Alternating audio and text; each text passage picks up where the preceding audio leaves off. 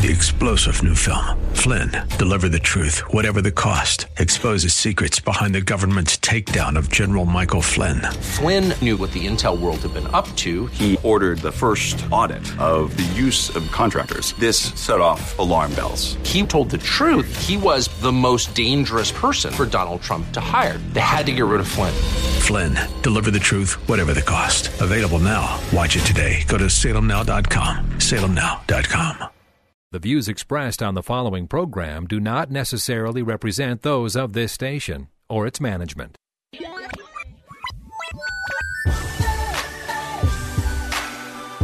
Perspective, teaching, conversation. This is Isaiah 61. Over the next half hour, you'll hear why the Lord provided those verses and how they can be used in witnessing, in the church, and in daily life as God's children. Now, here's your host of Isaiah 61 from Spirit of the Lord Church in North Minneapolis, Pastor Joe Sutton. Hey, good afternoon, everyone. This is Pastor Joe Sutton. I'm here again this week to just uh, share a little tidbit from the Word from you. You know, one of one of the reasons why you know that I, I enjoy doing this show is just really to, to to to really get into the Word and get into the Word, and as some of my friends would say, uh, my word from a from an urban perspective. You know what I mean? You know, but the word is the word. It's applicable to any culture, any any climate, anything like that. And and uh, but sometimes when you you can see things uh, in a, in a little different way, and and it can help encourage you along your way. You know, uh, God has an answer for uh, every problem that we're dealing with, every everything that we go in, and and I know in my family we're currently dealing with a uh, uh, just a real real real hard problem. It's just it's just spiritual warfare. You know, we spent you know a, a lot of money, uh, you know, with lawyers and, and, and application fees for our son and daughter. You know, trying to uh, you know just properly document them and do things like that. And I'm pretty sure anybody else who's going through that of of uh, being a guardian or adopting you know kids from another country can attest that sometimes the government doesn't always move in a way uh, that we would call fast. And uh, even when you say expedite, you know, I don't know, I, I, don't know what expedite means, you know. And I used to work for the federal government, so I know, you know, I, I just I know, you know. That's all I'm gonna leave it as I know. But uh, you know, we just had a situation with my daughter, and uh, and, uh, and you know, just a miracle happened. She's able to get a scholarship, but now she may lose the scholarship because you know we can't get a number from you know uh, the government so that we can complete a FAFSA all over FAFSA. And uh, so hopefully uh, that problem is rectified today. We got five days to get it rectified, and or she's going to lose. She's going to have to leave college, and they're going to take the scholarship from her. So it's going to be interesting, uh, interesting next five days for us. You know, but what I want to talk about, I know last week we I talked about death, and and that was really motivated by you know, just having to go to a funeral and looking at a funeral and looking at a funeral from a, a Christian perspective, you know, I mean, it, it was a joyful funeral, you know what I mean? And, and you don't always times get a joyful funeral, you know what I mean, where everybody's happy, uh, everybody's thankful, you know, and, uh, and you really, really can say, wow, you know, that, that's, that's, you know, that's how I want to go if I go, you know what I mean? That, that thought lasts for about, about, you know, two hours after the funeral, and then you shift gears and, you don't want to go no more. But uh, you know, but when you, it, I piggyback that and just want to talk about life and uh, things that brought me life. You know, growing up, uh, you know, in in the city, you know, when this time of year came around, you know, Christmas time came around. Uh, the thing I liked the most, you know, besides uh, I was the center of attention. You know, I, you know, you getting gifts and, and things like that. But you know, once once my mom and dad got divorced, Christmas took a different turn. And it, it, you know, my mom was struggling, but she still would, you know, try to make something happen. And uh, it was an easy time for her to pick up hours at work because a lot of people you know, wanted the day off. So my mom usually ran back to back doubles, 16 hour shifts, you know, on uh, Christmas Eve and Christmas Day because other people wanted off. And so she took the hours and it was a way, you know, to sustain our family. But it didn't make for us to be together as a family. And I remember when uh, they were together, you know, me trying to, you know, catch Santa Claus, you know, getting up two, three times in the night trying to catch this dude. It wasn't until I was about nine and I tried to climb up the chimney that I realized we had a fake fireplace. I was like, if I can't get out, how this cat get in? You know what I mean? And I, I knew it wasn't a, a, a Santa Claus. They, you know, they told me that, and uh, in first grade, you know, when I'll never forget that day. You know, you know, you never forget the time when you realize your parents are lying to you. You know what I mean? You just the people who gave you life, they're lying to you. You know what I mean? It's like I, in first grade, they put me in Catholic school, which was, a, I guess, a great mistake if you want to keep uh, mystique, because you know, in first grade they broke it down to us. It was more tears in that room that day, man. it was kids was crying. That nun, and she was extra mean. She, this nun was so mean. She taught first grade, but eighth graders were scared of her, so we knew she we had to mean nun. And uh, but but she's told us that you know the, the, you know the history of Christmas, Saint Nicholas and and Santa Claus myth, and you know what he did, and the whole nine yards. And some kids were broken, and me, I was happy because I had information. Right, I was just one of the kids that liked information.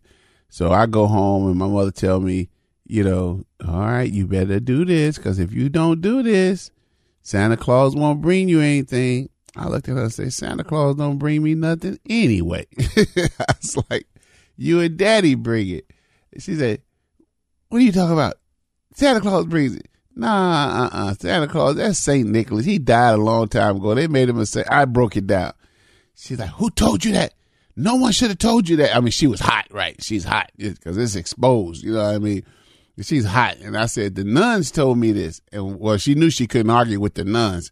And she just said, like, Wait, you just, you just, and she just stumped off. You know, she just stumped off and I was glad, you know, because you know I was glad just to top her. You know, I mean, I just I I was glad that I could I could legally call my mom a lie without my head spinning like the Exorcist. You know what I mean? You know, because she she wanted to she wanted to get me, but she couldn't get me because I was telling the truth.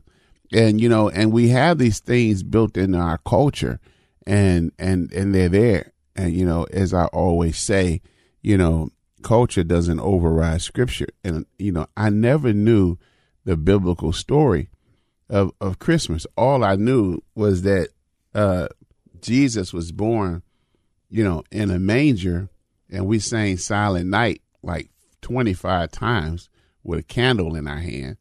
And, uh, and then we got to go home and open our presents. You know, that's where my mind was. But after the divorce, you know, meals went out the window, tradition went out the window, you know, trying to surprise us with gifts went out the window. Uh, my mother was just pretty, you know, when I look back, she was pretty well emotionally burnt and spent, you know, just trying to take care of the home. And my dad was around, had a good job, but, you know, he was he was too busy doing his thing to, to, to think about us.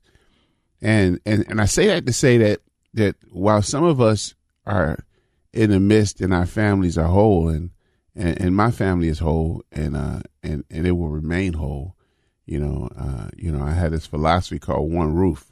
All my kids under one roof. You know, I, I never I never played the uh, you know, the game of running around and trying to pick up women because in my mind I didn't want to produce a child that would have to live like me, separated from his mom or dad and uh, you know, not knowing, you know, anything, you know, because those of us in in whole families tend to have a better, deeper tradition. Even if you don't have the things, you know, the things of Christmas, at least you have the love and the togetherness and and the family affair, and and so though I, we would go over the Christmas story, you know, we we didn't we didn't really. Um, I would have had to put this like we we we didn't really care. You know what I mean? It was just give me my gift and and keep on moving, and it just got colder and colder and colder. And now that I work with young people, been working with young people for over 30, 30 some years, I, I still see those dynamics playing out. I, I, in those in those homes where you know single mom homes and moms are really struggling, and they want to make Christmas this fantastic day to bring some kind of joy to their family. But the joy they're looking for cannot be found in uh, food nor gifts. You know, it's really only found in the completeness of family. You know what I mean? And you know, and and I've learned where there was no father, that scripture that said he's a father to the fatherless.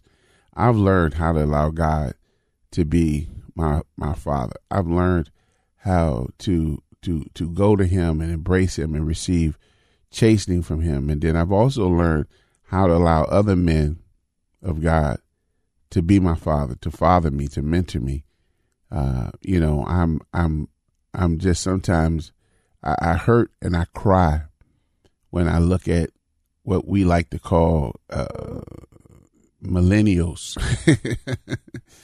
and uh, the characteristics we say that they don't like to listen to anybody, but and you know I run up on some, you know, but I I have a group of millennial young men that that I that I mentor, and uh, and they listen, you know what I mean. But I also have some that not a, that are not a part of our group because they won't listen. You know, they they do know everything, and they they uh they they they don't have time for that.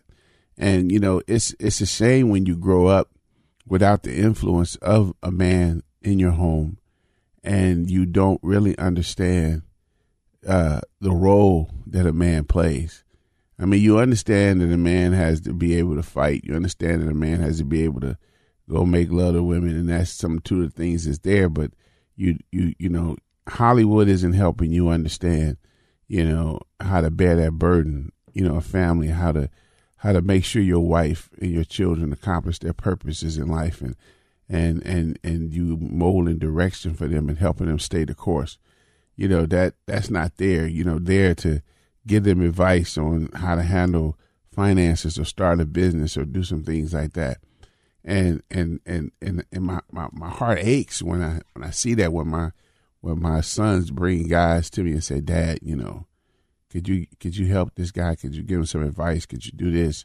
You know, and um, you know, and glad that they trust me enough to to come to me and and bring their friends to me. But at the same time, you know, I know how it was not having a dad to to be a star athlete and and to be also, you know, accomplish wars and academics, and nobody shows up to the war ceremony. You know, my mother couldn't make my games because you know, she was working double shifts, so she was tired. My dad just wouldn't. And, you know, other dads would be there and mom, and I'm sitting there seeing that support. And if, you know, finally I said, skip it. You know, I said, skip it. I, I went to the other dads. I went to the guys who embraced me, you know, cats on the street who respected, who respected my intelligence, who would ask me, how, how, how would you break in this store? How would you rob this? and at 10 and 12 years old, man, I'm, I'm, I'm breaking down blueprints, man. I'm, I'm, I, cause I thought that way, you know what I mean? And, uh, you know, and, and I'm, I'm like, they appreciate me and, and I, that's what I did, you know, and, um, you know, if my father had been in the house, would I have probably not have done that? I wouldn't have done it. I wouldn't, I wouldn't have needed, I wouldn't have needed that affirmation. You know, my kids have gone through that. You know, my kids have, have uh, tried, you know, banging and selling drugs, but only to walk away from it and realize that, you know, they already had what those cats was looking for in a father. And uh, and so I come back to this time of year because this time of year, though it brings joy to a whole lot of people, it also brings great pain to some people because people feel that they cannot provide the things that have become so much a part of this day that they they don't feel that they're good parents or the kids don't feel like they've had a good Christmas.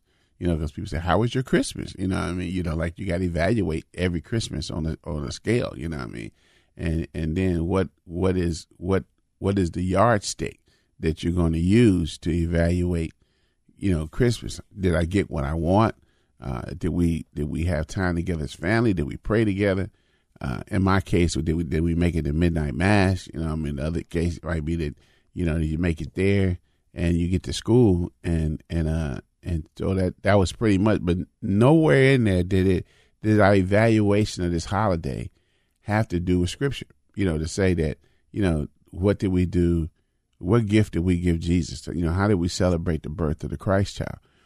And uh, and so you know, I made sure when I started my family that uh that I didn't lean on things. I love lights, but we didn't have many lights in my neighborhood in the urban context. You had a few families that would put up lights, you know, and uh and and and and I got to a point where I just love the lights because it brought brightness into into a dreary neighborhood. It brought it brought it brought it just it just was made it look different. It made it, you know. I never took my lights down when I got to my twenties when I had something because because it, it, it brought a warm feeling that that that went beyond that point, and uh and so I just want to just just share share that backdrop, and we're about to take a break. When I come back from the break, I just want to go into the Word and look at the Christmas story, and uh, and, and give a backdrop that can maybe help us return to to uh, what we need to return to, and really giving Jesus some glory and some honor during this time, and to help those uh, who are not as happy as us. Take care. I'll be back after the break.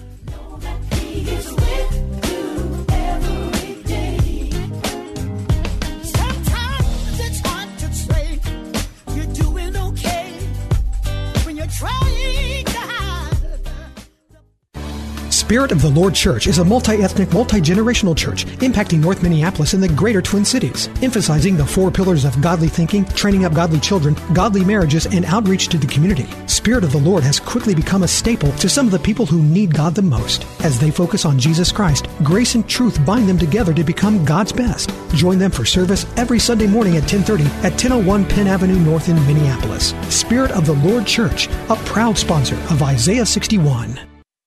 If it was 1990, you'd be listening to your favorite radio station on a bulky boombox that burns through D batteries faster than you can say, You've got mail. Thankfully, it's the 21st century, and there are much better alternatives. For example, just ask Alexa to tune in.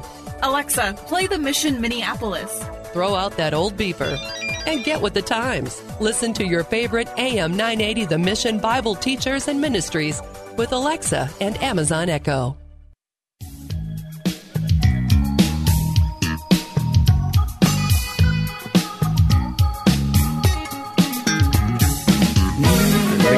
Hitting that bass good time. Hey, welcome back to Isaiah 61. I'm Pastor Joe Sutton of Spirit of the Lord Church, and this is our, our radio ministry. As always, when to and I invite you out to, to join us in, in worship. Uh, Tuesday nights we have a Bible study. Uh, you know, this Tuesday we won't have Bible study. The day after Christmas, I mean next Tuesday, the day after Christmas, because uh, you know we're not gonna have it. I don't want nobody brain dead and and sitting there wondering where everybody at. And I know you Minnesotans gonna be tired, you know, and, and contemplating how you gonna pay all them bills. But uh, and so, but we'll pick up regular our six six thirty. You know, we serve a little meal and, and we get into the Word. And of course, Sundays is ten thirty, and uh, and so with with services falling on Christmas Eve and, and New Year's Eve, um, you know, we we'll we'll do uh we'll do regular service, but we will do a New Year's Eve uh service to ring in the New Year, and uh, we usually do that. We get together with uh, Victory Outreach, Minneapolis, uh, and uh, we get together and have a good time, and uh, they make it extra special. Yeah. I hope they don't make them hot nachos like last year. My tongue's still burning, but that's what they do. We get together. We share a building together, so we do service together periodically, uh, just to make sure that we keep our unity in Christ. So here I am, a young man growing up in a in in a urban setting, and uh, and I'm probably one of the few that that still lives in an urban setting. You know, most of my friends most of my friends I know I grew up with, man, they said I'm tired of the inner city, man. I'm out of here. They're gone. They, they live in various suburbs all around, all around the, the nation, you know. And uh, and I'm thankful to my wife that that you know she says, nah, you know, you know, before I even married her, she was living in the city. She just likes the city, and I like the city, and and I and I, I love the city. You know, I mean, I just really do. And uh, as you heard me say on my program if I don't hear police sirens and cussing outside my window, I kind of wonder. I get a little nervous. Yeah, I get a little nervous. So that's just that's just me. But uh, but also it was always dark. You know, I mean, always dark and dank, and and so when those few houses would put Christmas lights up, man, it really brightened it up. But you know, I, I came to realize when I came to the Lord that the reason why I would leave my lights up all year long uh, and just stare at them, you know, was I was I I I needed light, you know, but the light I needed was the light that Christ brought into my life. I I didn't really need that light, but even though that time of year brought comfort because of the positive memories I had the first seven years of my life, but after that, Christmas wasn't really. I can never point to any. Most of the memories that I have that fit Christmas are my first seven years. And after my parents got divorced, it wasn't. It just wasn't the same. And so, uh, it, the the key part of having parents and developing a child is key. God appeared to Mary and Joseph, and He chose Mary and Joseph to to to raise the Messiah, and and and he, chose this young couple. You know what I mean? And because there was something about them, there was a call on their life that that Jesus needed to be in that house, right? And and and I always ask this question to myself and to my wife. You know, what call is God? What is God? Who is God trusting us to raise? You know, who is God trusting us to raise? You know what I mean? And, and so, I, once again, you say, wow, you, that's what you think of the Christmas story. That's how I look at the Christmas story. I look at the Christmas story as if God entrusts parents with children because they're his children, they're not my children. You know what I mean? You know, eh, he, he knew them before they were born. You know what I mean? He he he said, Joe, Layla, producer, lawyer, Joe, Layla, producer, doctor, a coroner, a, a, a comedian, a preacher, whatever you got to produce, and and and can he trust us? So this story to me, it, it I'm I'm more focused in on the parents in this story. You know, and we're gonna talk about this is the parents in this story. Is that it's it's one thing as family we break our neck to go out there and find that favorite that favorite toy or that favorite electric item and and or you know whatever it needs to give for for Christmas and shopping becomes this great thrill thing for some folks to find that deal. You know, we got Black Friday, Green Monday, Cyber Tuesday. We got all this stuff that we go to. But the thing about it is, is that as parents, are we providing the home? Are we providing the atmosphere that is going to produce what God says needs to be produced? Most parents I know do not know the purpose of their child. They do not know why God put the child on the earth, right? And so, therefore, if you don't know why He put them there, you can follow the standard model of go to school, get good grades, go to college, get it, get good grades, get a job, have children, send them to school, get good grades, send them to college. You can get into that rat race, you know what I mean, and go and do that, or you can really sit down and create the atmosphere needed to produce what God has asked you to produce. Now, if you like me with nine children, you know, you got to produce an atmosphere that's able to handle different types because they're all called to different things, you know, and, and so, you know, it gets to be a challenge, you know, because you really have to lean on God to understand what you need to do. But in this Christmas story, the Virgin Mary and Joseph were picked to father the Messiah. And a little while over on the other end of town, Zechariah and Elizabeth were picked to father the, the second coming of Elijah, John the Baptist. You know what I mean? You know, and look at their life and what they need to do.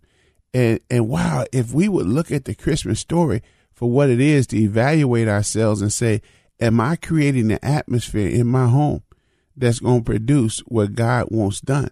As opposed to thinking about, Am I creating the atmosphere in my home with the right decorations and frost and, and tree and everything like that and ornaments and everything. And then that all comes down in two to three weeks. You know what I mean? And then the rest of the time, the rest of the 50 weeks of the year, you know, it's bland. You know, the TV sets the mode, electronic gadgets set the mode. So my, my challenge to you today is that, is that look at the Christmas story beyond a child in the manger. Before the child got to the manger, God had to choose parents would he have chosen you? That's the question I ask myself. Would he have chosen me? You know, do I run the kind of house that the Messiah can be raised in? Is my house that close to God? Is is holiness a part of my life? Holiness being set apart, you know, that that, that basically God comes first. That that's my challenge to you this week. Is is is that is my house the type of house that would produce John the Baptist, you know, that would produce D.L. Moody, that would produce Rick Warren, and you just go the list can go on and on. You know, my house wasn't the type of house that produced Joe Sutton. It produced a Joe Sutton, but one that was not good. So we'll pick this up next week. God bless.